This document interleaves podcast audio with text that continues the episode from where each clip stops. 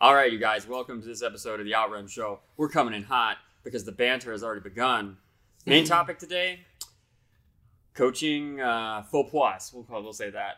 I don't wanna say- coaching, uh, coaching coaching, crime- crimes. Uh-huh. Uh, Sounds see, creepy. crimes, The alliteration. Okay, coaching crimes. It just sounds like uh, unsolved Crimes mysteries. against coaching. Crimes against crimes against coaching. Crimes against coaching. I like that one. Crimes against coaching. Uh, we're also discussing what's the best uh, way to look at your TV.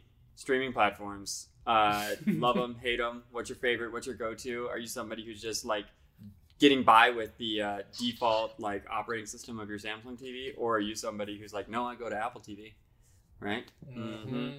And uh, would we ever buy a supercar? Wow, that's just here I am in my garage. and more on today's Outrun Show.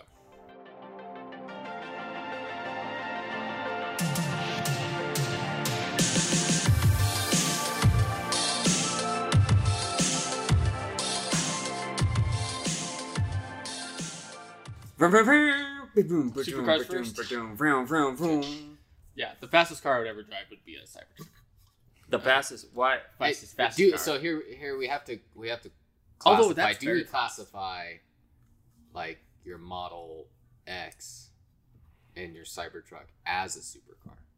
Considering like what do we define as like supercar, right? Because performance wise, performance wise, they blow supercars out of the yeah, water. that's true. True. So technically, if it's performance, they are supercars.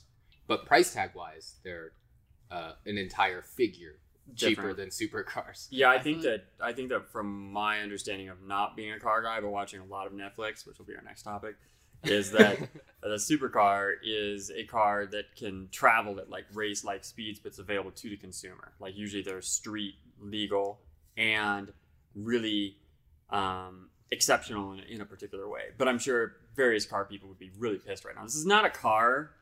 Like this is even though even Yeah, though no- it is outrun and we do overdrive. Maybe we should polish up our, our car. Uh, We'll get our Vernacular. We'll get our, our Cybertruck. But- I but mean, what- I follow a car driver on Instagram, so so you're a car guy now. Yeah, you're a car guy. I don't know. Uh, anyway, Cullen, are you a car guy?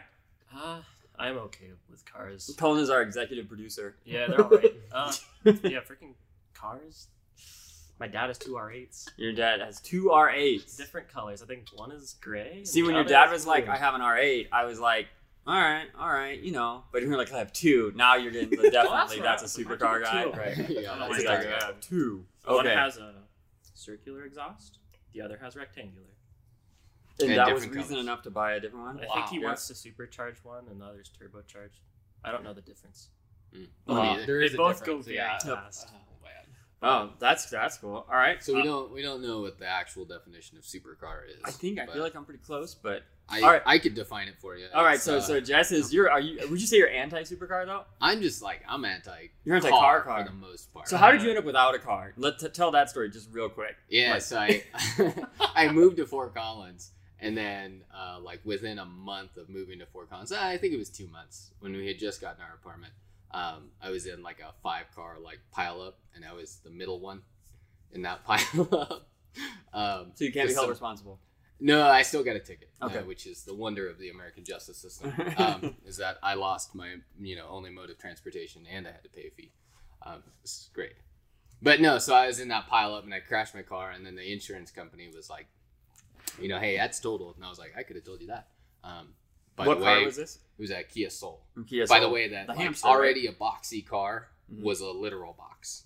Yeah. it was a square when I, you know, when I climbed out of it. Great safety. I was never worried for my safety, which is awesome. But uh, yeah, and then the insurance was like, "Hey, yeah, here's how much you know we'll pay for the total," and I was like, "Hey, that was a pretty good chunk of change right there." And it was like, and I already live in Fort Collins. I work in Fort Collins. It's wonderful weather out here for the most part, Mhm. and so Yeah, the I- are I huge. I took that.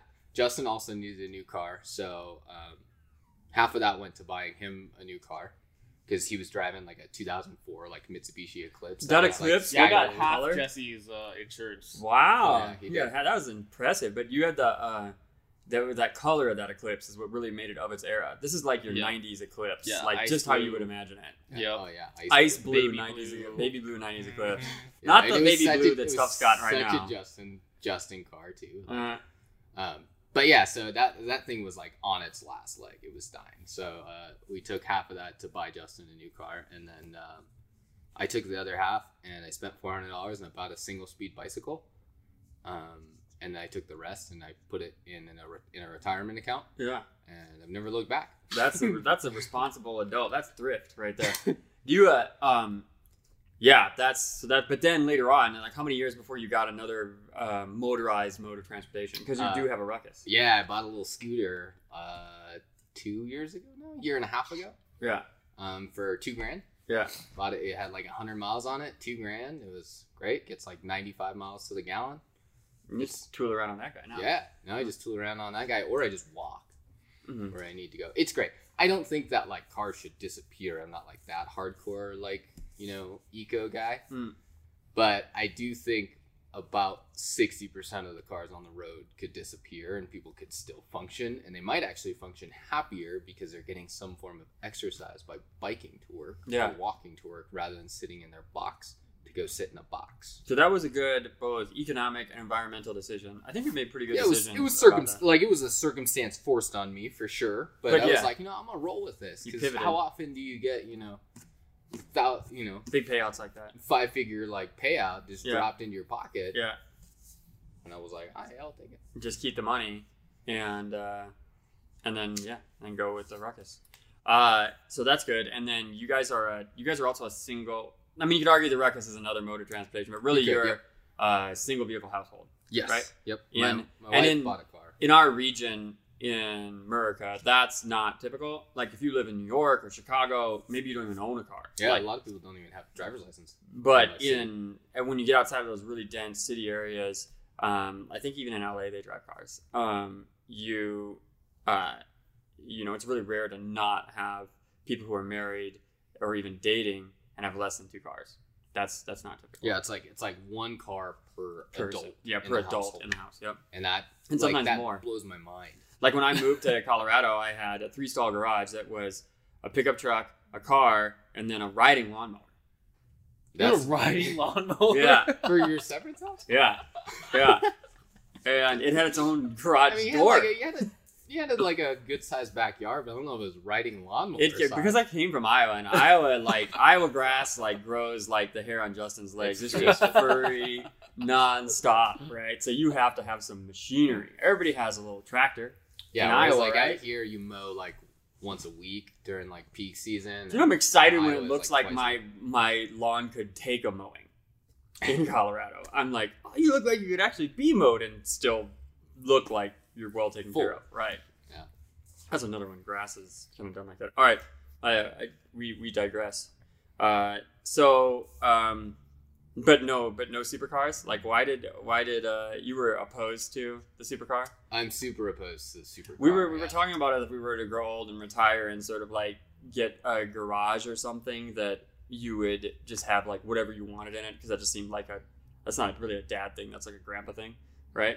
Yeah. Um, that we were joking that, that Jesse's would be filled with like parkour equipment instead of like classic cars or supercars or something like that. Yeah, there'd be there'd be like a little studio with mirrors and like you know vinyl floor, laminate flooring for like dance. Mhm. There'd be a bunch of high level parkour stuff that I can't build for classes because it's just too dangerous, Yeah. or the kids just can't use it yet. Mhm. Um, and then there would be one of those like gaming cockpits where it's like that would be my warehouse. That would be in my warehouse. Right? Oh That- those are my the three things that I care about right there in my warehouse. Mm. But no cars. No, if I if I I keep telling Carly that you know we'll, we'll buy a Cybertruck when her car dies. Mm. Um, her car's in great shape, unfortunately. So um, we're probably ten years out from that. Yeah, I, it doesn't look like it's in great shape, but Those engine Nissans wise, Drives Hold up. so much. Those Nissans hold up, man. What is it? Um, so when that dies, we'll buy a Cybertruck, um, which will still be an eco, you know, friendly move, You which is what. I care about. Mhm. I care about it being most most importantly. I care about like you know trying to leave this place a little better than than we got it. Um, but also like it's it's a sedan, so it's not like we can you know throw furniture in the back or anything like that. We need some sort of truck, but trucks are historically awful on gas mileage True. and I just can't buy a motorized vehicle. So the Cybertruck just came at a perfect time. I was like, yes, Well, yeah. By the time it comes it into comes. production, yeah, when it comes into production, will hopefully Yeah. be right around the time where you know we're ready to buy. So Love the Cybertruck. Totally our style. It's Our nice, designer did our logo on the side of a Cybertruck as a as a joke like, fun. Yeah. for fun. I mean, I mean, I don't think it's a joke. I think it's gonna happen. Someday. It's gonna happen. if it glows like that on the side of the truck, it's the Yeah, other that'd question. really The That's a bit logo's getting getting on there, but But yeah, so no supercar for me, ever. Would not own a supercar. That was the ultimate question: is would you own a supercar? So he says no supercar. I Uh, don't think so either. Justice says no supercar. Oh my gosh, no! And- I mean, how like cleaning it? You have to. It's another hobby. It's another skill to It learn needs how to its own clean. little house and like, place I to mean, live. you have. To, I mean, either taking it controlled somewhere to have professionals clean it, or you have to have like a whole nother like weapons depot of cleaning your car in your garage. So it's just that's not gonna happen. Well, and like in you know, if you lived in like LA where the weather's you know pretty nice year round, like Yeah. here, um, I don't know if you remember, there was a guy in, uh, when we were in Steamboat last, um, that was on the shuttle, and I was chatting with him, and he's a wealthy guy, like had flown in Yeah. to like ski for the weekend because Right. he's bougie like that. Flo- flies into the steamboat steamboat airport, but he was like, "Yeah, I wanted to drive here, but I don't like you know driving my car in the snow."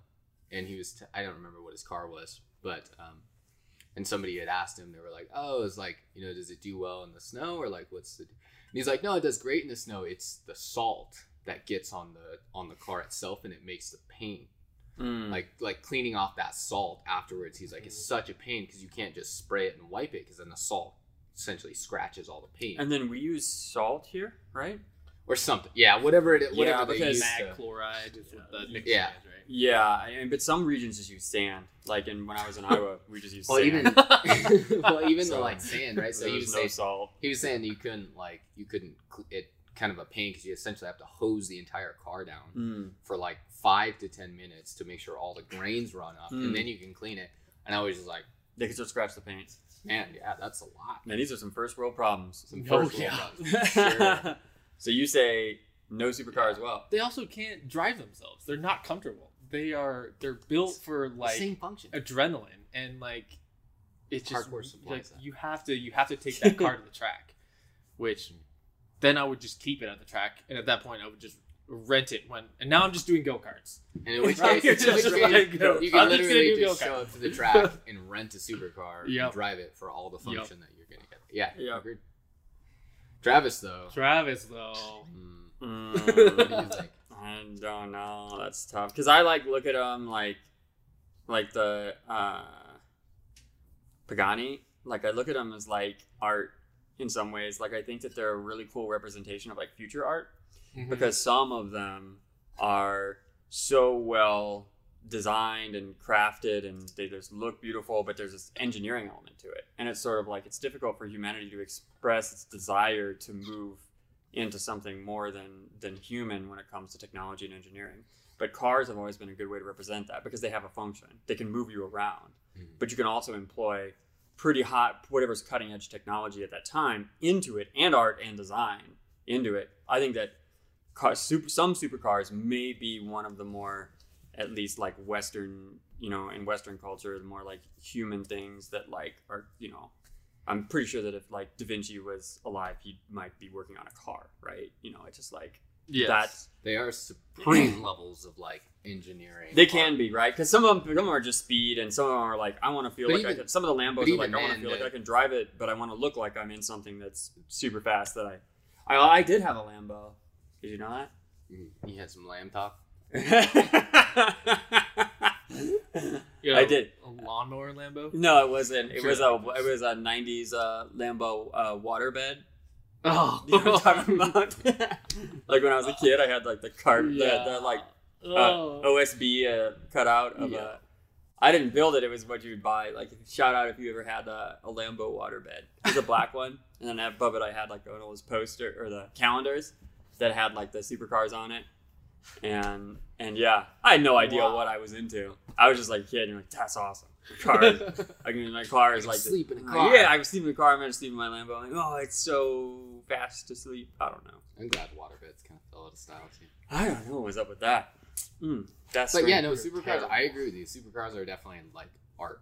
right? Mhm. Because even Mhm. just the ability to go that fast, while there is in the engine itself requires a ton of you know engineering, no pun intended. Mhm. Um, the shape of the car, the the you know the aerodynamics of the car has to support that as well. Otherwise, your car just right, or you get so much drag. So there is a lot of like, I'm sure they spent just as much money on, if not more, on somebody or a team of people to design what it looks like so it functions well Mhm. and can go that fast, but also looks really cool, Yeah, right? some of Because you could stuff. just design a, a needle shape, Yep. and nobody, people are like, that doesn't look that cool. I also just kind of want to sometimes want to look like Batman.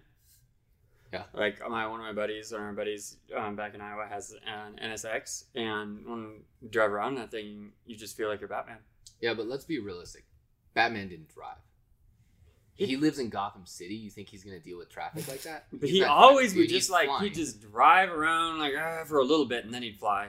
Isn't that how it went? Anyway, It's all. It's all for all just for the oh, movie. All for show. You know. You know. Bruce Wayne never drove a day in his life that except guy. for fun. He flew. Okay. He went to the top of Wayne Tower and he flew wherever he need or glided to wherever he needed. in his to little like jet drone. Yep.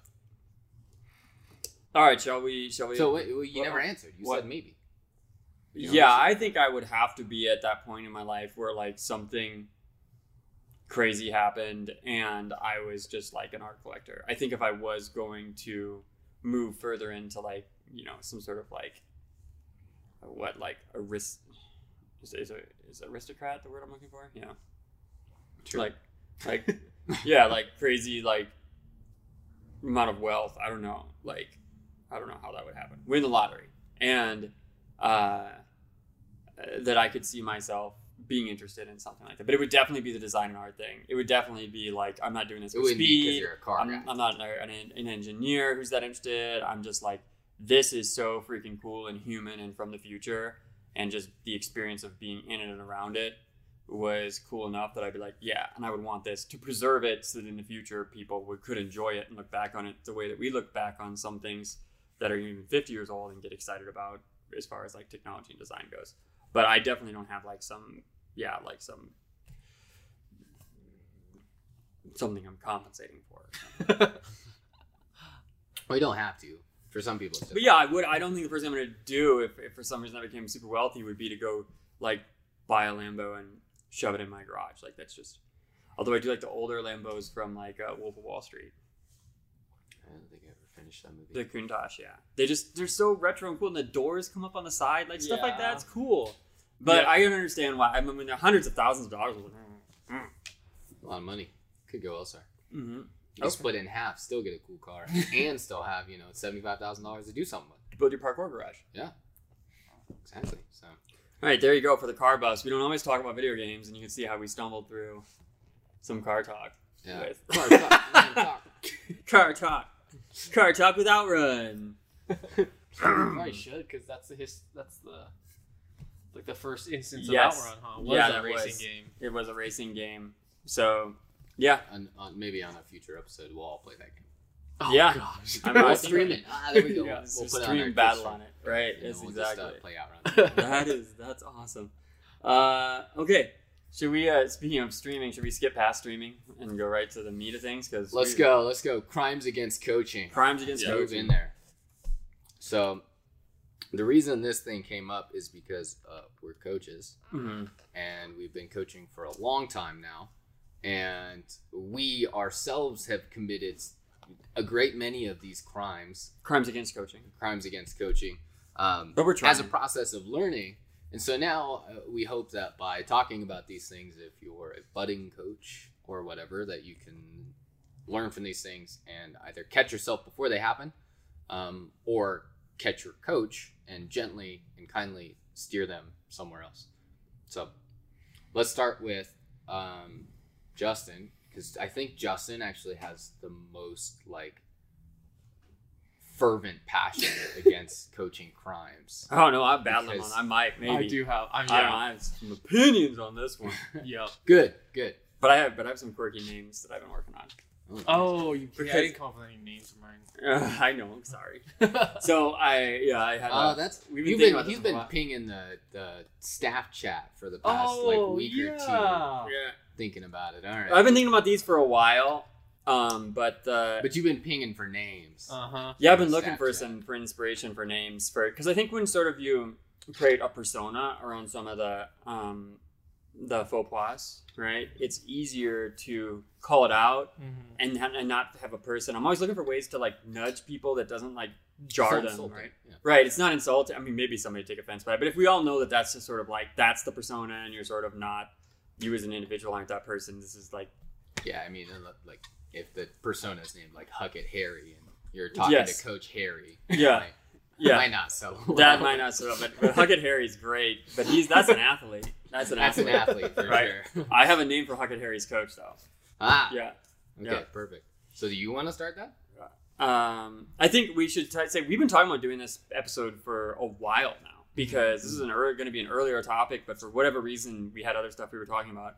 But basically, it's just like kind of involves alignment with like how if you're a coach to should you avoid certain things, and then also like our own pet peeves when we've been coached, and then also if you are watching your coach, some things you can keep an eye out for. Now, um, there's nothing harder than trying to coach a group and like having a bunch of parents or other people spectate you coaching and then try to like meet everyone's needs and they don't understand what the chemistry is. Like I've had some people say to me, "Oh, Trav, you know, on first day I came in and I heard you coach and I was really afraid of you." And I was like, "What? like why were you afraid?" And Emily said that. Hmm. hmm And she was like, "Oh, I really afraid." of you." She's like, "Oh." Then like two or three days, I think actually Taylor said something like that too. She's like, not not afraid, but just like intimidated. I thought you were super serious. And then you get to know what I spent a lot of time building rapport, so that if I make jokes or take take withdrawals, basically, um, then there's there's that that balance. Like people still feel like I have compassion for them, and I think that's what's most important. Um, so laying that, let's talk about some of the things that we've seen or mistakes have been made. So I think the first one that I would bring up is the, um, and we see this a lot in parkour. I would call it the uh, YOLO coach. So I would describe YOLO coaching as always feeling like you need to impress the student because they're they may be as bored as you are with the curriculum, and Ah. and and in doing so, right? Yeah. in doing so, you just look for continuously like harder and bigger stuff, and just okay, guys, we're going for the the gap to the ten foot pillar today. Why have they tried jumping two feet? Nope, because I'm bored with the curriculum. You know, that's like YOLO coach would totally just go for the biggest stuff, and then there's like there's no progressions, right? Mhm. So it's straight like, man, we're gonna do this. We're gonna get this jump. We're gonna we're gonna jump to this bar without Or there's testing. just, there's just like you get a, t- a talented kid who you show something and they get it in a couple of tries, and so they're like, oh, cool. Well, the the next thing is just farther and Right. farther and farther, right? Absolutely. But for a talented athlete, they go farther and farther until they break. right. They're they're the supercar. Mhm. Like they just keep going. Those until things the break a lot. drops Am I out. right? Yeah, they break Right? a lot. And so, like, it, a smart coach or a smart driver is like, oh, yeah, after I've redlined it for, you know, a couple of laps, I should probably let a mechanic look at it, clean it up before I take it out on the track again. But if every single time you take it on the track every single day with no maintenance and you're just redlining it, You're just Yeah. trying high impact stuff. You're gonna, you know, the YOLO coach is gonna be the, the coach who's like, well, it's trying to work on and the, backflips. So. the YOLO coach is absolutely you only live once because the coach isn't going to get hurt when the, Yeah. when the athlete, Oh, you know, I yeets see what you're himself across the Yeah, not the coach saying I only live once, so I'm gonna go for The it. The coach It's is like, you all my live- students, you only get one shot. You only live one time, so you might as well just hop Might as well just go big. yeah. Yeah. I think sometimes the YOLO coach um, will also yeah yeet out a few movements and be like, look, I yeeted it out, so so can you, kind of thing. That could be. So there could be many. But YOLO. So the one thing I I I How would you curb YOLO coaching?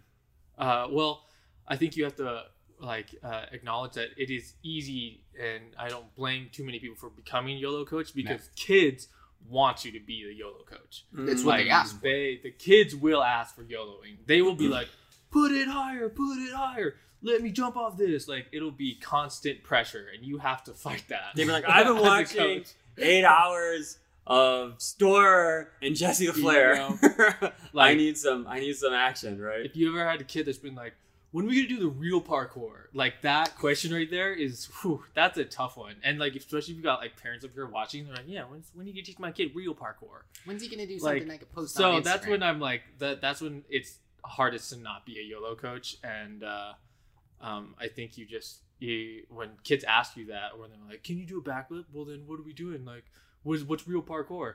I think you just have to ask the students to, you know, prove that they deserve your backflip or they deserve the the YOLO move or the the bigger jump by doing the smaller progressions. And, and also, the progressions are key. And when you get to that big move, it shouldn't feel that big. I mean, typically, you do have some scenarios where we're talking about stress and fear challenges is more advanced, but you should be working on enough progression that you feel some sense of confidence that you can do it, even if it's a Mhm. scary move. The whether you can do a ba- backflip or not should not be discovered in the middle of it. you know what I mean? It's like, wonder if I can do a backflip. So you throw a backflip and you're like, huh, I've learned now I cannot. Too bad I'm upside down and gonna fall on my head, right?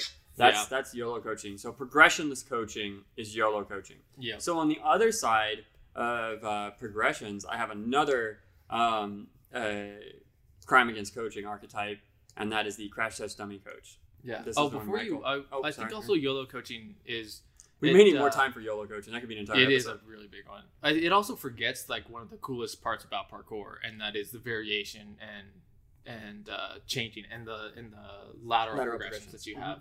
Because when you do a move one place, one parts uh, when you learn a you know an eight foot broad jump, one of the coolest things about parkour is you can take that and now apply it over just literally anything you find. Right Mhm. outside, you're looking for rail precisions at eight feet. You're looking for curbs precisions at eight feet. You're looking at cat leaps at eight feet. So uh, when I feel like people are looking at one move, like a tack to a precision, and they're just scaling it bigger and bigger for their kids, it's just you're just at track. You're just trying long jump, and you're just trying to get further every time. There's no, Mm. there's nothing original about trying to go bigger every time you land the, The previous one. So there has to be something else that's more creative than just adding another inch to whatever move you did, right? So, Right. I mean, to to come back to the car analogy again, you know, taking 0.1 seconds off your lap time doesn't really how much of a change in the experience Yeah. of the lap is it, right? If you Yep. get on a different track, then you have something different. And this is what I remember being an, analogous to um, like kung fu masters that I really was in, in there. And the first time I experienced this when I we met Daniel Ilabaca when he came to the gym, Mm-hmm. and and I saw him in jeans do stuff that I was like, what? What is this person? He's not a human. And it made me feel like I don't know what people are capable of. And it's that feeling of, and so then I started thinking, what's the upper limit on mastery for parkour? And then I think that parkour's unique characteristic is that um, it's the environment. So wherever you could find some, if you take someone who's even at that like in that that advanced skill level, and you put them anywhere in the world in different environments, they're going to have become a master of that environment. And so there's always something to be discovered, Mhm. right? So if you get bored and you're like, ah, the way we train here at this gym, go to another gym, it's different. You go outside to a campus, it's different. You go to Europe or to Asia, and you find somebody who lives in a town that's got different architecture, and you're like, that guy, you just, there's so much to be learned from that master because they've mastered the relationship with their environment. And so there's so many environments, there's so much lateral progression that could occur. No need to YOLO. Yep. Uh, unless that's your thing. But I think it's just yeah. I think If like it's your say, thing, it's go to just not- track. it's not creative, Yeah. right? No. And and parkour is inherently born out of a sense of creativity. Yeah. Right? A sense of like not wanting to go with the status quo and wanting to discover something new. And if you're just like, oh great, let's make it bigger. has YOLO become the status quo? No, I don't think so. I think there are a lot of really awesome coaches out there that that on the flip side, I don't know what your second archetype is, but I was going to say that uh, the flip side is the coach that never increases the difficulty for their students. They're always working on the like the techie or goofy challenges where you're like, all right, let's do attack with your heel. I now, do have a name for your elbow or your nose or your ear, right? And so they're they're too deep on that creativity Mhm. side, where the kids are never actually being challenged in in just a basic way. Mm-hmm. They're always like, all right, we're gonna like you're gonna you put your arm out, he's gonna tack off your arm, and then we're gonna boost him in the air, and you're like, now you're doing circus stuff, Mhm. right? Which is cool, but again, is like if that's all you're teaching and all you're focused on are these like gimmicky moves. Now you're so there's two things going on there. Um, I, I, I don't know whether I wanted to call this coach the um, Krieger coach from Archer, or Krieger. yeah, Okay. yeah, Okay. or if I want to call him the mad scientist coach. And this is someone Oh. who is devising overly mechanistic, unrelated, hyper refined, like games and scenarios that just are way out in, in the weeds as far as like what you actually need for what you want to do. Mhm. Like if you went to their class, you'd be like, this isn't what I recognize as parkour. Or Yeah. if someone would do it and they'd be so ill, they'd be so ill prepared because of all of the um, hypotheses that have been presented to them that you put them in a real scenario and they won't even recognize what they're doing. So this type of coach can easily be absolved in the same way that we pick healthy food without knowing much, and that is, do I recognize that that's a whole food? If I look at the plate, do I see a vegetable that's clearly a vegetable, some meat, and some rice, right? Or do I look there and I'm like, I have no idea what these ingredients are. So if you go in sometimes and you look at what a coach does, this shouldn't be confused with with progressions that lead to something else. But a, you know, a jump is a jump, and if it looks like it's turning into something else, and you, it just makes no sense what weird little little like uh, experiment you're on. I would consider it like mad science, man scientisting. I've seen it's people like- do progressions like that where people will list a progression. I'm like, okay, we'll do this, but now balance an apple on your head while you do the tack. I was going to say, like, a, a very key defining factor of this coach is the sheer number of props that that coach is using. Yeah. So I this coach bleeds very closely, and I almost called him the same thing, but I think there's a slight difference, and that is the Carney coach, as in like the Carnival Carney coach. Uh-huh. And this is a coach Can who's over. Carnival Coach? I think some people's last name here at Members is Carney. Oh, well, I like those guys, but there's exceptions. They're just Carney, like it's like the guy who you know what I mean when you go. Carney Coach? Yeah, like you go to a Corny? Carney? Carnival coach.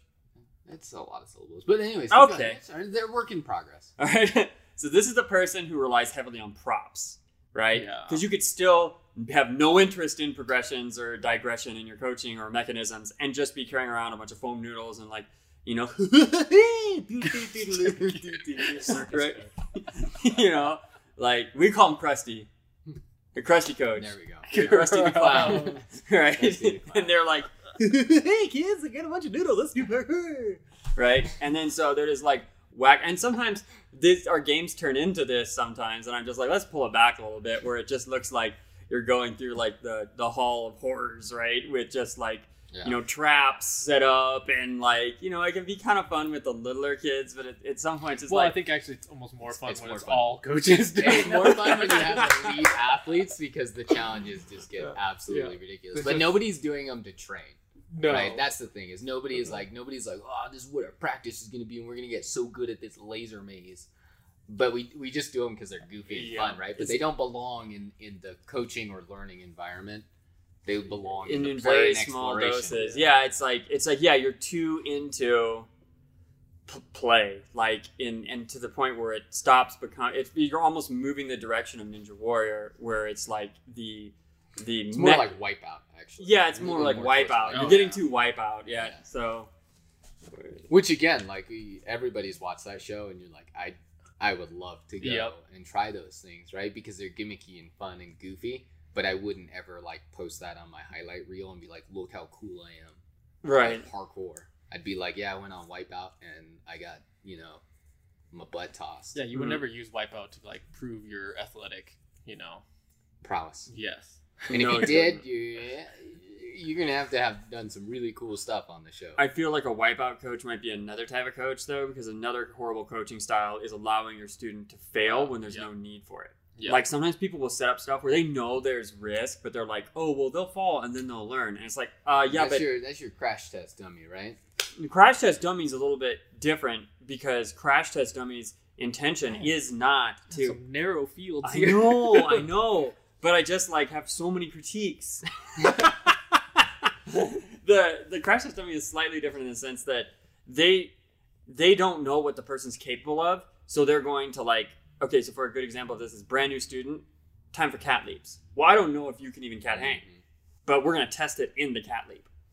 Mhm. Um, my favorite one is when you take new students and I see somebody who's relatively new, or they see somebody who's athletic, or maybe they just really aren't paying attention and the person isn't capable, and they'll do something like uh, like a cat leap to cat back pre, something like that, like cat leap to cat back, where you've got like three like really staple, you know, movements in Mhm. themselves that are hard to understand, like you know, doing a cat leap and then actually doing a cat hang. And then you know, or, yeah, do- and then you're doing the cat dismount and you're doing a landing position. So you're testing like takeoff, like catch, landing position that's nearly blind. I mean, it's hard to get your head turned around and look. And all in all, all those three things, potential risk for injury in, in separate skills in one movement. You're trying to learn Mhm. all three of those things. And they're like, I can't get this, I can't get this move. But really, it's like, okay, this is a time for you to be a bit more mechanistic and take a step back and say, okay, do you do what's your takeoff look like? Can you even Yeah. get there? Can you even land? Okay, cool. Can you even cat hang once you get to the thing?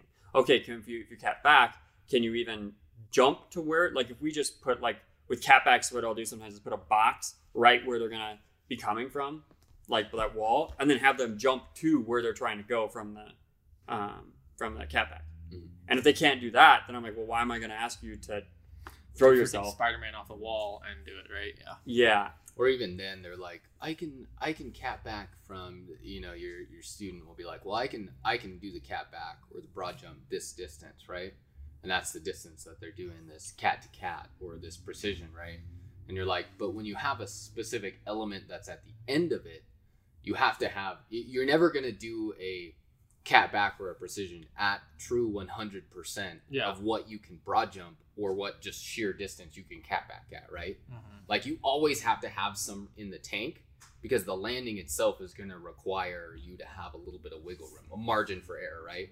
Now maybe if you hit a precision with absolute perfect, you could hit 100%, but that's a 1 in a 1000000 Mhm. that you're going to hit it just perfect where you don't need to counterbalance or anything like that, And right? do it more than once, And do yeah, which right? is what we always ask students to do. we ask them to do yeah. learning catbacks just and you're just doing it once, right? and and yeah, a, a coach needs to know like your students are going to want that. They're gonna be Mhm. like, let me let me take the take the reins off. Let me out of the gate. Like Mhm. I'm I'm going right, and you need to be like no, because even if you, let's say that all things go well, your your student hits it, it's awesome, everybody's fine, sweet. That's pretty rare and pretty unlikely.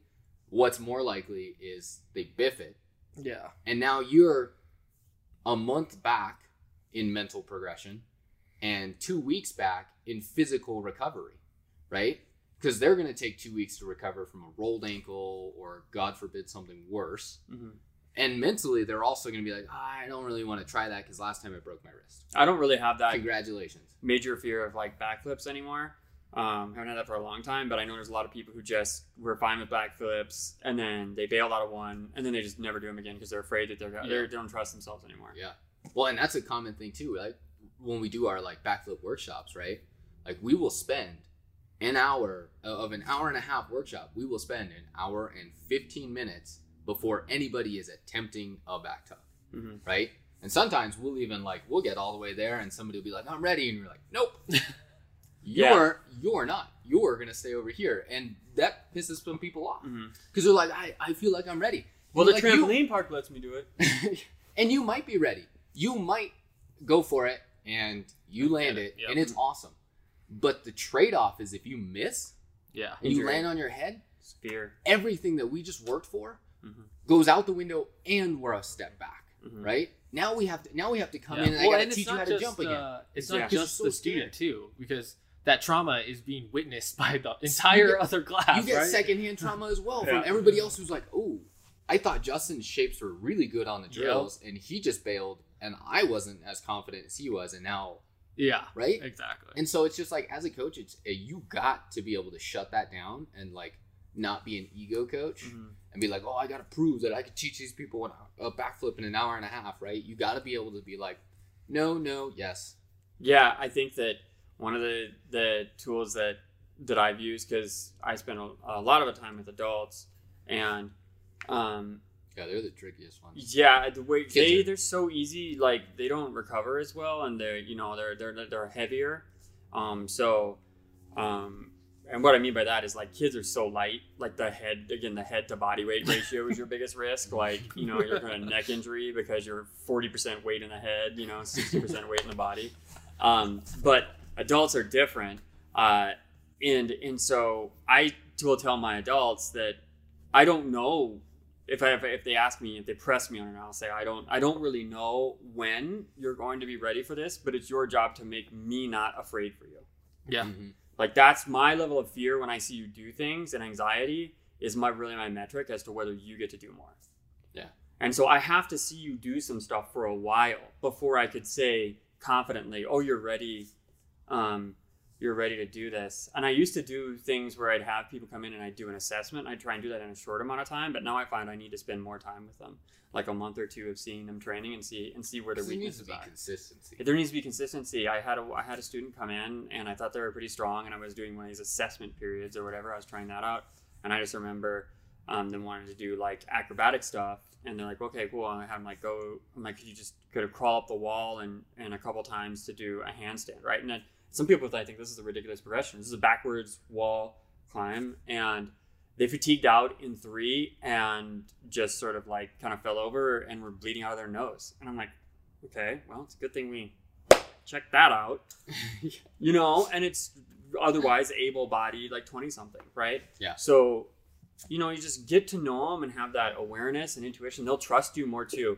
This leads to that I've had students tell me too. It's like, I'm afraid to do this, but if you tell me I can do it, I believe I can do it. That is powerful, but that only comes from they know that you intimately understand their abilities, and if you're confident in them, they can be, which is the opposite of again back to YOLO coach because YOLO coach is going to be yelling, "You got this, you got this, it's No all in your mind." What they're the kids doing? You got this. Yeah, that that's a very dangerous. Like, uh, It also. it's also a tough skill to develop. It like like when you when you do that with a student and they continue to fail, you you're spending a lot of of rapport currency, right?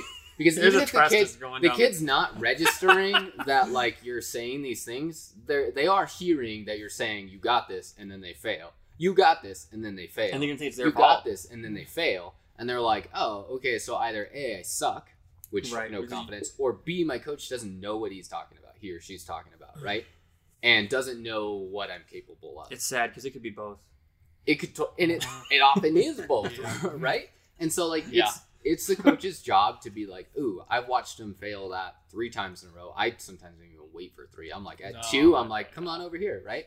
I'm like here let's take a, an easier progression because i want you to get that positive reinforcement on the exact same move even if it's smaller right? I want you to feel confident in the movement so that when we apply it to a new environment you're like oh i understand the movement so well.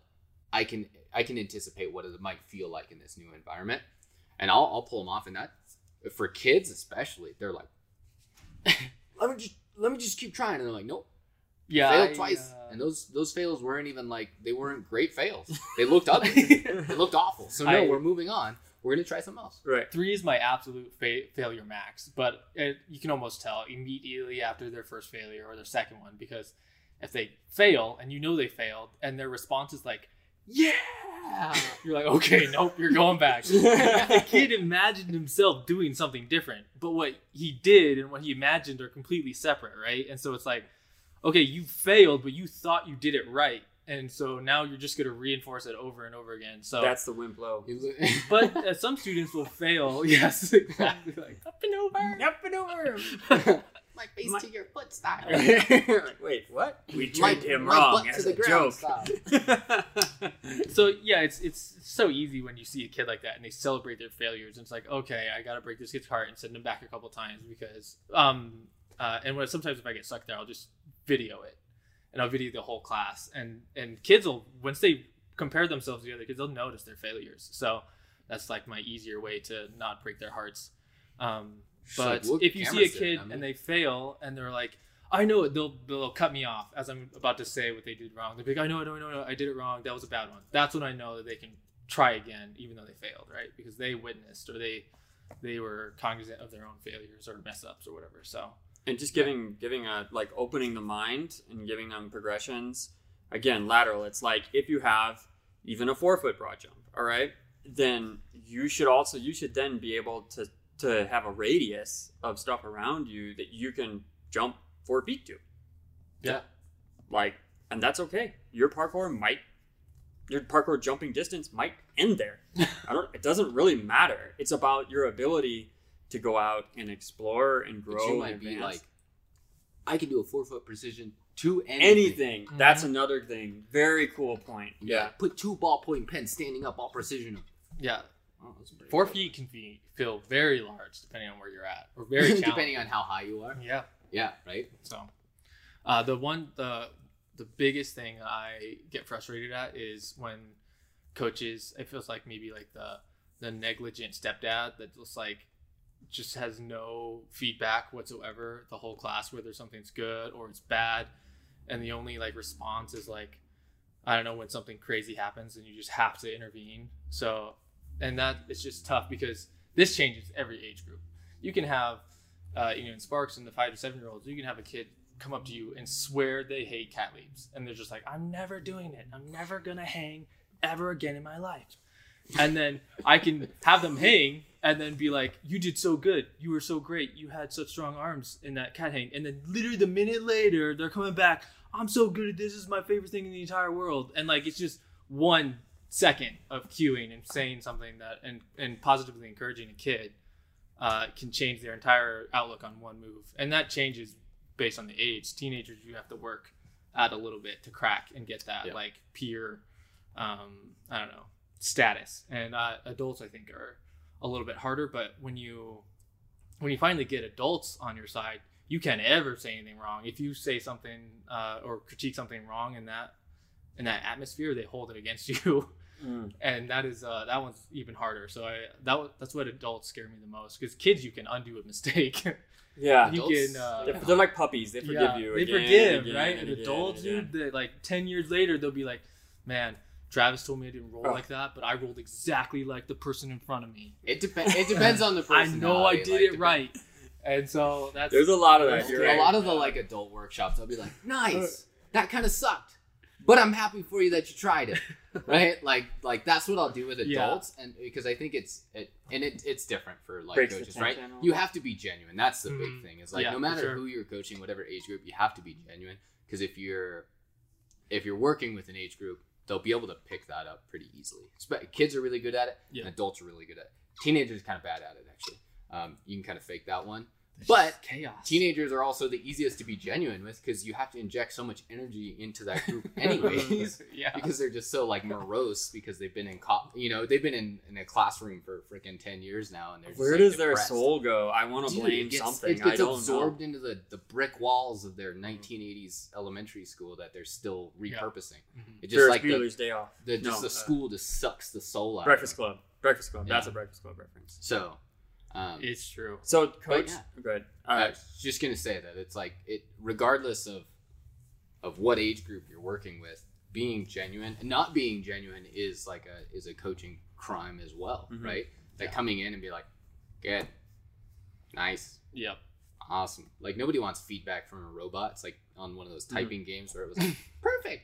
perfect. Like nobody's like, yeah.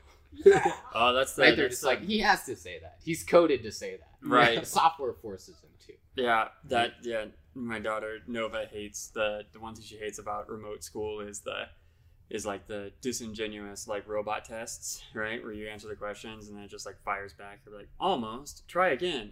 Like, oh. Nova would hate that. Totally can't complain. I can see it. but yeah, yeah, so I'm like so a challenge if you're if you're the coach that like you just find it hard to give genuine compliments and there are some people out there that does that. My challenge would be when you coach a class you can't ever use the same positive cue Mm-hmm. That's good. twice. So you can't like if a kid hits a precision you're like nice! And the next one hits it you can't say nice again. You can say great! Yeah. or you can say awesome! And eventually you'll be like i'm really running out of one word adjectives to throw out here. And you have to be like justin good positioning on the ankles Yeah. Mm-hmm. justin I, nice job with the arms right? And those are really where the, the, the students start to, to feel like oh this coach knows me. And then when justin's trying to he's like let me eat this coach. Let me just, let me just come on. Let me just let me just go for it. I'm like justin you're not ready. He'll be like you know what? This guy knows me. He, I trust him. I, I'm okay with this, even though I really want to go for that, right? And so it's it's like all these little deposits that you got to make, but they got to be genuine. Everything's got to come from a base of genuine. So disingenuous coach That's a that's a crime. That's probably the worst Yeah. crime against c- Mhm. coaching is somebody who who's coaching who just doesn't genuinely care Yeah. about their students. I was trying to trying to come up with a name for this one because I kind of feel like like coach as audience is what this one kind of bleeds into is where you have like a coach literally just sitting there watching people. It's like you gave the task out. It's essentially you're one step away from like the the workout of the day being written on a dry erase board, right? Where it's like the person would come in, like, "What's the workout?" And they're like, "It's this, this, this, and that," and the person just like sits there with like coffee or whatever. They're on their phone. They're checking their phone. They're like drinking, and they're It's just like, like, workout not- daycare. It's workout daycare, right? And and as audience, you shouldn't just be. You have to be engaged, right? The engagement I think is missing from a lot of uh, beginner and novice coaches, or especially coaches who are just fatigued. Maybe they're working like some people are working eight hours of coaching, or teachers are working full days teaching right? I could totally see getting to that point where like the energy is just like you're just on autopilot, right? It's Yep. very easy when you do one class a week to come in fresh and enthusiastic, but I think that what you mentioned was would be a really cool drill for like a coaching cert, which would just be okay. You have three, you know, even a minute. We have to test it. A minute to three minutes, and you have one person who's like either coach like you or me or someone just like jumping around and swinging and doing things and then the coach has to continually give positive feedback but can never use the same thing so by the time you'd be 30 seconds into it you'd have to be very descriptive about what you thought a good job was And the more descriptive you get, the harder it is if you have a group to be able to get it to them, right? Because you've got maybe two seconds before they're on to the next thing, especially with children. And like adults, you could sit them down and be like, that was the most beautiful lache Mm. I think I've ever seen in my oh my life. goodness And they'll be like, he's lying. yeah you're right oh yeah totally And I'm like, it wasn't though. It was beautiful. like no For you. i have trust issues Yeah. but yeah, I mean, you got to be quick, right? You've got to be like, nice work on that. You know, bend your knees a little bit more, right? Like those are those are like the cues that need to come out quicker. Mhm. And if it's positive, it's tough because sometimes you should be like, I like the smile on that one. Can be a positive cue, even if the kid just straight up knee landed that whole precision. Oof. You'd be like, wow, I like how you were smiling the whole time. good attitude yeah. But you can't be you can't get really specific. I love the way that your hair waved in the air as you were jumping. Like that's just too i might specific. i might use that one actually I think okay. I've used that. Yeah, for Really? sure. I guess Oh, we yeah. do we do have some students who have like really long hair. Yeah. And I ask them all the time why they don't tie it up. 'Cause Yeah, my hair is not like super long, Colin's right? beard, but I uh, have to have something on my head when I'm training because it gets in my A mask. and so I'll be like, Wow, I don't know how you saw through yeah, all your that's hair, but that's is. cool. Like, you did that blind. That was amazing. Yeah. Imagine if you tied your hair up, you'd be you'd be amazing. all right that's No. hilarious And then no no I don't need it.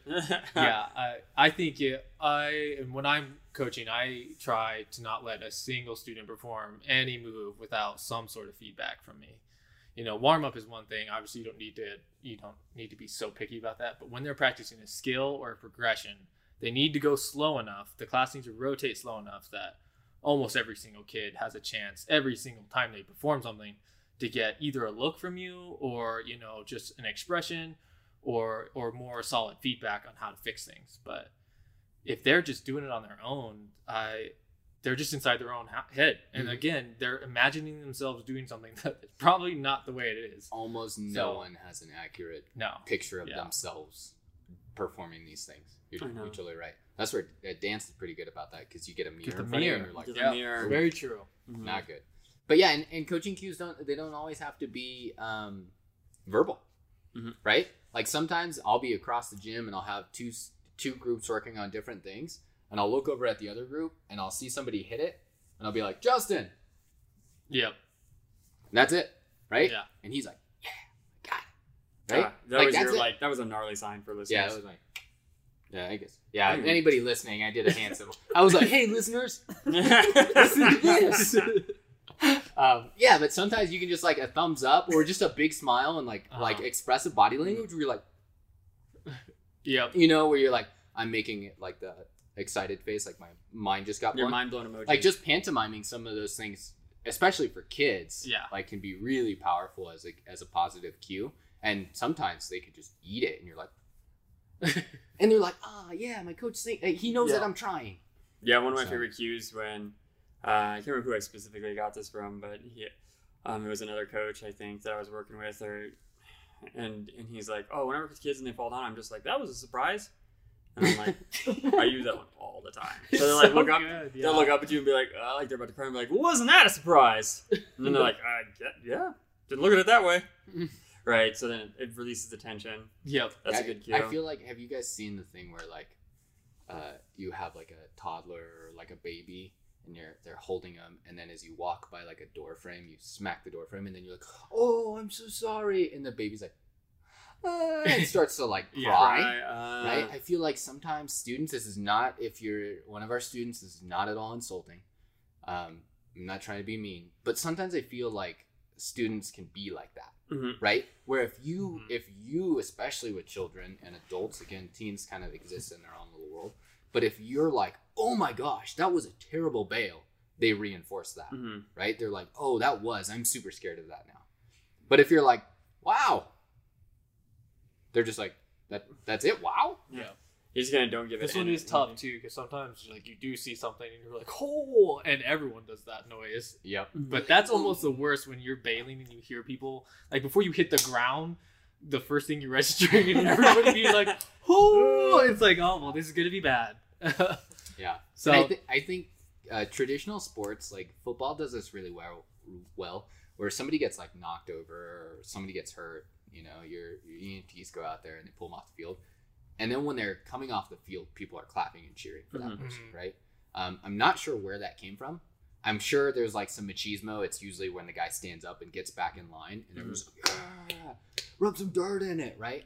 Maybe that's its origins. Mhm. But that's really cool. Like when a kid bails in class, you know, small or big, like giving them positive reinforcement. Like, I like the way that you really went in for that. Mhm. You know, we'll get it next time. Mhm. Like, awesome job on on you know on getting two feet on that rail. The issue was we just didn't get enough distance, right? But giving those positive reinforcements cheer after the bail, those matter so much when it comes to getting your student to come back to that thing yeah. at the same level or better than they were before. So yeah. Yeah, and it is very important after a bail to get your kid back onto a winning progression.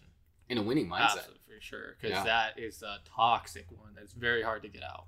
So, and and that's why I don't like bailing over and over again constantly because it's just it's just you're just not winning ever. And so when you have you need progressions that you know anyone can do, and it feels like it gets you through the whole flip. Because a lot of times people or or a whole move they they witness these moves like a Kong vault or a cat leap or a lache and flips are the worst at it, and they think it is one move when Mhm. it is uh, just a hundred slices of, of different things, and you can be succeeding at parts of those, but if you don't land at the very end, it feels like you failed the whole thing. Yep. So, yeah, So yeah, being able to break up a movement into achievable and actionable sections matters. Yep. So that when they do put it together, they're able to recognize I've landed this first part, I've landed this second part, I've landed this third part. I know that I can land all three of these things. I just have to be able to put them together. And yeah, it's a sign uh, you were saying earlier like I know I can let my kid or my student keep trying it if I'm like, "Hey, that was a good attempt. What happened?" And they're like, "I didn't use my arms enough." uh-huh. or Yeah. I forgot to tuck my knees. Right? You can be like, cool, yep, you got it. That means that you did a good job as a coach of segmenting the movement into pieces that they can understand. And you're like, hey, this flip is set and takeoff, tuck and rotation, opening and landing, right? Just an Mhm. easy three part for flips, right? And if they don't land it, you can be like, hey, what was it? And they were like, oh, I opened too soon. Cool, you know it's part three. We talked about that, right? It's it's the opening and the landing, and that's where part one and two were great, and your student can recognize that, then that's when you can let them kind of keep attempting Yeah. it, right? And then you know if they keep failing on that last part, then you're like, okay, cool, let's let's work on just that specific part three, that you know, opening and landing, and take it somewhere else. But yeah, if your kid's like, I just I didn't do it. like, what would you? What didn't you not do? The whole thing. I yes, but I didn't flip. like okay. Yeah. Oh, and that that brings me up the other one. It's like the there are some cues that I think should never be used, and it's the jump harder, jump higher, Set more. know, yes, set more. Do more. Just like Yeah. the like ethereal, like just like do what you know you should be doing, but since I said it, all of a sudden you're gonna do it magically. Like it's like when people say to flip higher, it's unimaginably frustrating. If you are the person trying to flip higher for like three years and you're just like, I don't know how to flip higher. Like I know I know the definition of the word higher. Please stop saying it to me. It's like So- somebody like lifting and you're like, and they fail on a back squat and you're like, just just back squat harder, man. Yeah. You'll You push it. harder. You just- you just remember, engage your legs.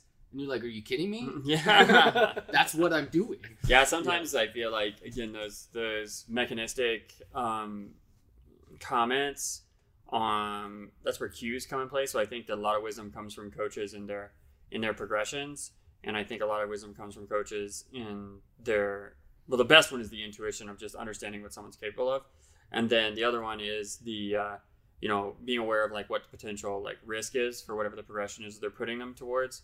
In parkour, I think a super common one that I see, a couple common ones that I see are, um, and flips. I really worry about it. I will just say something about that because people do talk about elements of the flip that need to be corrected sort of mid flip. And when you've got somebody who goes in to do a flip and then they're trying to think about making a change, that half second of like delay in the movement while they're sort of in the air thinking about something.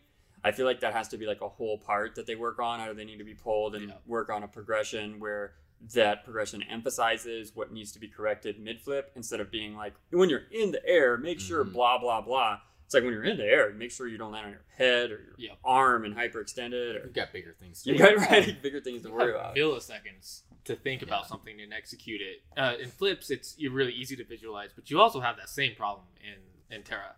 You have milliseconds to get your second foot in place for precision. So, and to to give someone a cue, especially midair, or to tell them to do it in the middle of their flip, or especially if they're dealing with fear as well, it's it's such a hard task for those kids to to accomplish. Yes, like some of the ones that I run into specifically are the biggest one I'm working with new people is not having a appropriate ankle strength or proprioception to be able to understand what uh, where the foot placement needs to be. So any jump onto an object needs to be stable, so it doesn't go forwards or backwards. Like those plyo boxes love to flip forward if you hit them too far forward, Mhm. but also that the foot, the minimum of the midfoot is over the object. So a super common one for kids and adults is to start to overextend their strides or reach because in the beginning when people are training, they aren't actually striding when you say stride.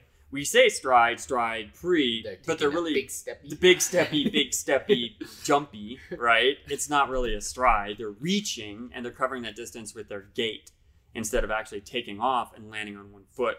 So when they do actually get the confidence or when the reach is so far, as a beginner, I always make my um, make my students hit with the whole foot over the object, right? So there's this inclination to sort of hop or jump to things and let the ball of the foot be on the edge in like the two foot of precision landing position. Mhm. But sometimes people don't realize that how much the second foot is helping. You know what I mean? Like they'll go, they're like, well, I did this with two feet, so I, I should be able to do it with one, but that's half the load difference, right? Yeah, and maybe more. It's yeah, it's twice the load and half the surface area. Yeah. and it could be your your weaker leg and, and any number of things right? And there's velocity in there. So i would say the good good cues for that one to to just that's that if i see someone coaching and they aren't paying attention to stuff like that i immediately think that that coach is is not is it need, needs more attention on things. So that and then working on rails too soon. I don't like to see rails um, i'm just going to call out some like specific parkour faux and you guys can give some techniques too but i just throw some meat in it. I don't like to see athletes, newer athletes, training on rail precisions or even rail balance, and the coach isn't paying attention to the, the position of their ankle relative to the bar. So if you're on like a lateral plane and the ball of the foot is is on the rail, then you have control and strength enough that the heel doesn't dip too far. Now, if we're making a minor adjustment and it goes, but people who are hanging in rail balance with their ankles mm-hmm. sub rail they're just on the connective tissue. Like this is even though they claim that they're very flexible and they have great ankles, if they don't have the strength and range of motion there, they can't take load. Cool, you can stand there like that, but if, as soon as I say, "Hey, jump," even a foot to that rail, you're just gonna bottom out, and it's not gonna be good for you. You won't be able to do anything with it. Um, so that's that's one that I look for is basic foot placement. Is there support for the foot until we get the calves strong enough and the and the tension, like Justin's saying, the timing of those two foot landings to meet at the same time. I always reference a uh, my I used to have a, uh, a technique in wushu. My wushu coach would always like yell at me for not for making two sounds on my landings, like to do a, Oh, a like clean, yeah, to if it sounds like yeah, I would always get yelled at that because because in a lot of times we would hit a hit a kick or a trick or a technique or we do a jump, we do a, like a jump outside, you know, slap the foot or whatever and land. The land had to be both feet. That's two feet sound like that, not like that, and that pre- pre- presents risk for um, for injury when we do precisions and they sound like Yep. right. Um, and that and That's- jumping that's for interesting, bars. 'cause I use the same. I use the uh, audio cue when students are doing the precisions too. It's one sound. You guys seen that Wushu had Yeah. it first time. clip without like yeah, little toddler, and he's like, thousands of years ago. and they're he's like breaking a board. Um, he's like maybe three. Um, a little like Asian kid. He's in martial arts studio, and he's supposed to stomp and break the oh, board. yes. but he can't get it. So he he steps on it, and and the like instructor's like, "Harder, you got this." And he's like stomps, and he doesn't get it. And so then the little guy does two foot jumps on it, and he's like jumping on it, and the coach pulls him off, and he's like, "One foot, one foot." He's So he's like jump so through the. It's like one sound, one second. Yeah, he's like he's stomping on it and he can't get it, and so he like. Gets. That's it's great. so adorable. Wow. And, they, and, he like pushes him off and he's like, "No, no, one, one foot." foot. the, I think that I think it the translation, or I think that the Chinese part was was "itsu way and I think that meant in one in one moment uh, you arrive at the position, right? So it was it was there was the in, the intention of mm-hmm. sound, but the additional attention of that at time, right? Yeah. The time is one in one moment you're on it, right? Yeah. And I think I may have butchered one of those in there, but I think it's close. "It's all right." You guys have any other crimes against coaching that you want to toss in there? bars, jumping to bars. Oh yeah, I mean, if we want to get specific, we can talk about like swinging. Shouldn't if you got a new student, they shouldn't be doing swinging. We talked a little about lower lower body. I just want to make some comments about upper body since we're, we talked about flips, we talked about jumping a little bit. You know, the assumption that you know, again, I cannot, I just cannot sleep at night when I'm looking at that. When I'm looking at someone, again, this is this you're you're failing through learning or you're trying to learn some strength technique as part of a high impact technique, right? So you're we don't even know if someone can hang from a bar, but we're mm. going to tell them to jump to a bar. And we, we assume that there's some parallel universe in physics that exists where it's like, even though a person can't hang, if they were to jump to the bar, then they would suddenly have this strength. Um, Oh yeah, jumping to a bar, you has you almost need to be like Super Saiyan three mode before you just do it. At, and no point should you ever just like, "Ah, I feel like jumping to that bar, and and give it a shot. I don't do that, but uh, particularly as a kid, if your hands are sweaty or you know the bar is sweaty from the kid before you, like there's just hmm. jumping to the bar without being in the mode to jump to bars is just uh, asking for yourself to slip out on it. it's it's just an ex, an experience thing too, right? Like, mm, very rarely have I encountered an adult who's like, "Yeah, I do hanging like every day," right? And so as a result of that, I'm like, so last time you were swinging was when you were seven years old on the playground. Yep. And You you, also I- remember that being you you, had no problem on the monkey bars. Yeah. you were an Olympic like freaking gymnast, so doing And we- you know Skipping two monkey bars at a time. Right, that's how you remember it. Yeah, But then if I went back in time and looked at you, you were a hot mess. And to we hang talked- on one barely. we talked about that right how like sometimes you'll you'll hit something and you'll take a long break and you'll come back and your nervous system will be like yep i remember that we can Mhm. still do it nope. right but your body has atrophied or you've gotten heavier or you've gotten lighter or you've had several concussions and so your vestibular system is Oh, different now. yeah just things are different. You always need to test and retest before Yes. you just go into these heavy things. And with new students um, hopefully you know in like five to ten years i live in a different world where i can trust that people are doing hanging daily. But anytime i get a new student i'm like you haven't hanged in years so Mhm. we're just going to start with basic assisted hanging. Mhm. and they're like but i can do a weighted pull-up. And i'm like great the force that you exert on a weighted pull up is like one eightieth Oh, of the of the force that we're gonna generate when you swing. When you swing, All right, So I think that what do you guys think a good metric is um, for sixty second hang. and then a single arm hang? Uh, I want twenty five seconds in a single arm. hang. Okay. 25 On is bar. 25 is pretty good. Yeah, I would even I would even take yeah, 50, 50, just show that you can do it for Yeah. some period of time and then I just working if you to can hang one arm without the rotation, if you immediately let your hand go and you start doing that twist, to, to, to yeah the turnout. yeah, Yeah. on one hand. I'm talking just passive, twenty five passive. Yeah. But yeah, if you're doing an active, I would take fifteen. Yeah. Okay. Okay. I think those are good because you, people are people aren't imagining that if you lose one hand, you're on the other one. And I just saw we're talking about the people who believe what they used to be able to do, and and so much is is sort of like guiding when you have a new student through some of their exploration because they're just wondering. They're getting a little mad scientist on themselves. You know what I mean? They start to get some confidence. They're like, oh man, I can jump to that. And this parkour thing, I'm a kid again, and they jump to a bar. I mean, I know I wrecked myself early on training, um, trying things like that on my own. Um, I remember doing like a essentially like a power stride off a plyo box to an eight foot bar, and then grabbing and swinging, just going completely like vertical and dropping like eight feet on the ground, hitting the back of my head, and being like, mm, gosh. And just being like Oh, it knocked the wind out of me. Yep. Yep. doing that like gasping like a dementor just swooped by you. and then you guys, I remember, I think I remember I was with- training with you at that time, and you guys were like, "Why did you do that?" Like, I don't know. I just saw the bar and it was within reach. So that's a lot of coaching has to be like, okay, they're gonna jump there, there, there, and then what's around them that bar. Don't jump at that bar. I wasn't gonna jump at that bar, and then they get down there and they kind of like start reaching for it, like Yeah. something's possessed them, and they're like, "Oh, I just want to do it." oftentimes, oftentimes when setting up for a class, I'll set up a drill and then I'll be like, nope, they're gonna jump there, and so I'll Yeah. slide the box over here, or I'll move a box in the way, Mhm. right? Or if there's a bar there and I just I I can't adjust my setup because there's just too much, and I know that there's like a tempting bar jump.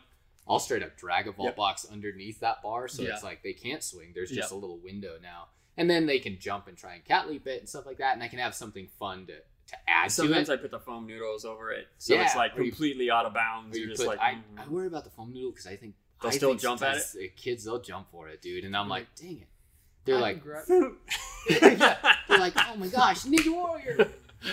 So like yeah, but yeah, part of coaching is bear hug it. is yeah. being able to predict and see those sorts of things that, that your students are going to want to do, and just out of sight, out of mind, getting it Yes. out of the way so that you Yeah, that's very good. counteract Predict the the the chaos, it's chess, the chess of coaching. Yes, because they're yeah. It sometimes you have a course set up and you're like, this is perfect.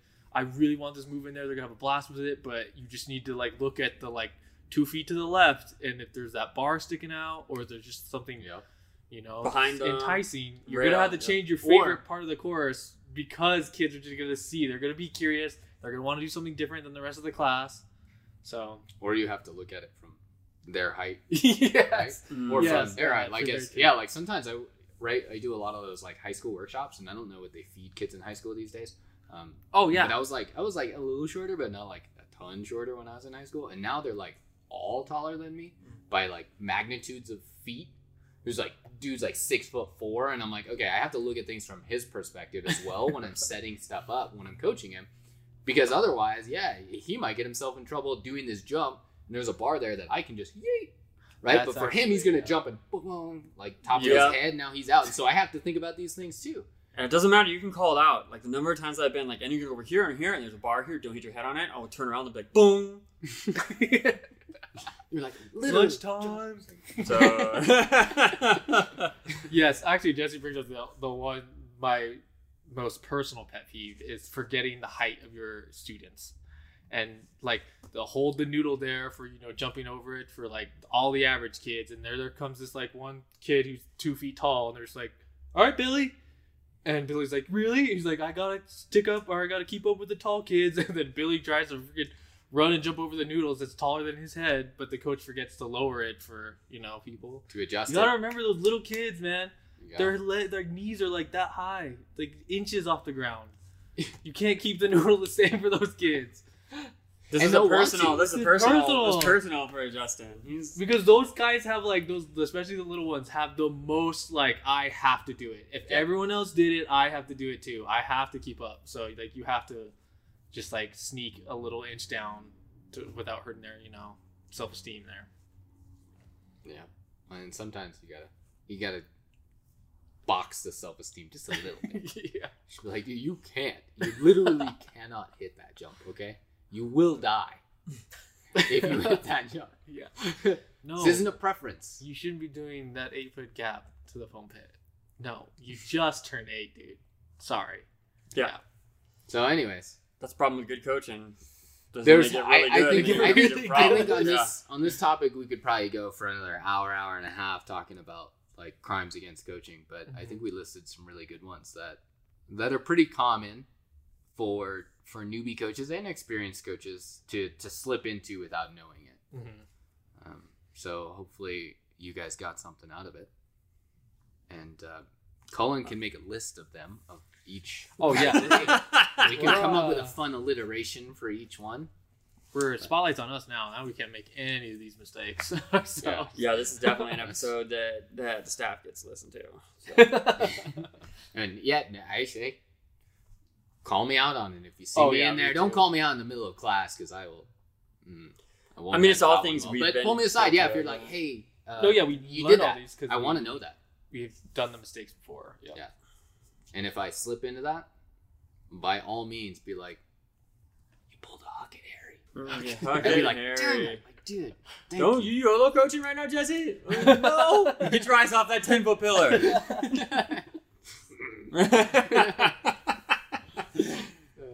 Well, Yeah. thanks for tuning in, guys. Um, if you're listening to us, know that you can uh, watch us and see our pretty faces. You can also see my uh, hang loose gesture that you missed. Um, if you're listening on YouTube, Lots of animation. if you're watching us on YouTube and you got that YouTube red, which means you're really listening to us, um, you want to watch us, you can. We're also on Spotify, Apple Podcasts, all those other things. Anchor, which I don't exactly know what is, but it's a thing. it's a place where you can give us money if you wanted to. You Yeah, it's like five bucks, right? You can put whatever you want on Oh, there. sweet. So yeah, if you like want to buy us a coffee or something, because Travis always gets a coffee, Justin always gets a coffee. So we're eating into coffee fund. So if you want to buy them a coffee, please, by all means, that Yeah. would be great. Or if you want to buy us a, a, a Lambo. Lamb chop. if you want to do that, it'll go to Travis. Yeah. Um, actually, it'll go. To, I'll it'll just it. go to Outrun as a whole. and then we'll, we'll, we'll scrap it for uh, an obstacle in the new gym. Ooh, that would be pretty cool. But anyways, thanks for tuning in to this show. This No, episode of the Outrun cool. Show. We'll catch you guys next time. Yep. See you guys. Bye bye. It has to be the pink option. Or the. Uh,